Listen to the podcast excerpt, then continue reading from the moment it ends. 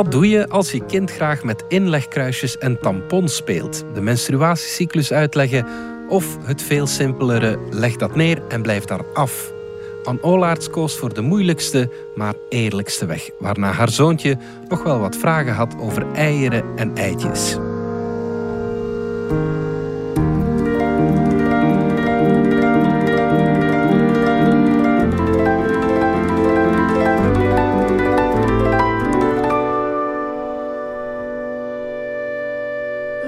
Die rommel nu toch eens op. De spondeligger stuurde een bericht met een foto erbij van Punky, gefronste blik, tampon in zijn handen. Ik heb niet geantwoord dat ze een plan trekken. In hun huis woont een vrouw en die vrouw bloedt soms. Daarvoor bestaat er rommel. Netjes verpakt in doosjes, zakjes en frisse kleuren. Soms denkt Punky dat het snoepjes zijn. In de badkamer leidt zulks tot zinnen zoals: Nee, daar zit geen lolly in. Blijf er af. Ik weet het niet. Poets je tanden. Desalniettemin, ik ga die dingen niet wegmoffelen. Ik moet al genoeg wegmoffelen.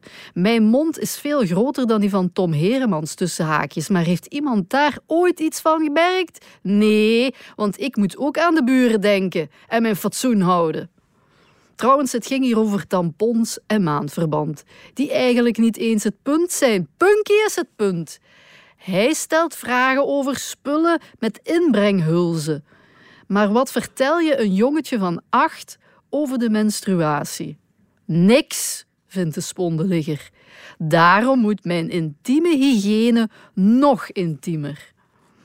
De spondeligger is de vragen moe en nog meer is hij zijn eigen verdwaasde antwoorden moe. Hij is sowieso de man niet van de info. Zeker niet als het over vaginale kwesties gaat. En ook penisgewijs blijven de inlichtingen beperkt. Klap de bril omhoog. Meer krijgt Punky van hem niet te horen. Zodoende ben ik het aanspreekpunt in zaken gaatjes en zaadjes. Mij goed, ik maal er niet om. Maar de maandelijkse cyclus is minder vanzelfsprekend. Ik had de neiging om Punky het bloed en de buikpijn te besparen. Ik zei altijd: dat is van mij, bemoei je er niet mee. Maar laatst was er een knie met een schram. Punky wilde er zelf een pleister op doen.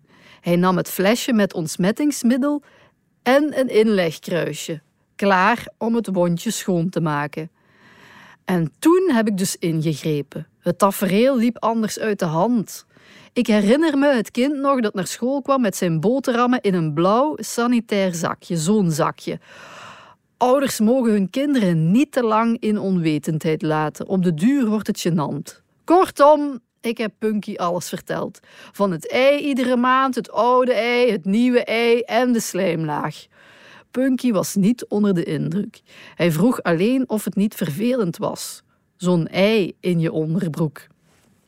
Ik heb hem daarop gerustgesteld met de woorden: Nee, daar is het eitje veel te klein voor. Ik voel er niks van. Kous af kan mij wat schelen. Als Punky een vraag stelt, dan krijgt hij een antwoord. Nu ook over maandstonden. Ik ben pro-helderheid. De spondenligger heeft er zijn twijfels bij. Wat vertel je dat kind allemaal? zei hij. Wat heeft hij daar nu aan? Ik wist het ook niet. Maar voort zit de halve wereld iedere maand met hetzelfde ei. Sommige eieren worden zelfs opgegeten bij het ontbijt. Tik, tik, op een zaterdagochtend. Zo gezellig. Ze zitten in cake, ze zitten in ravioli. Je kunt er saus mee maken. Niemand vindt het raar. Maar oh jee, het mensenei. Daar moet je over zwijgen. Behalve dus als je iemand iets ziet opdeppen met een maanverband, vind ik. En verder hou ik vast aan al mijn rommel.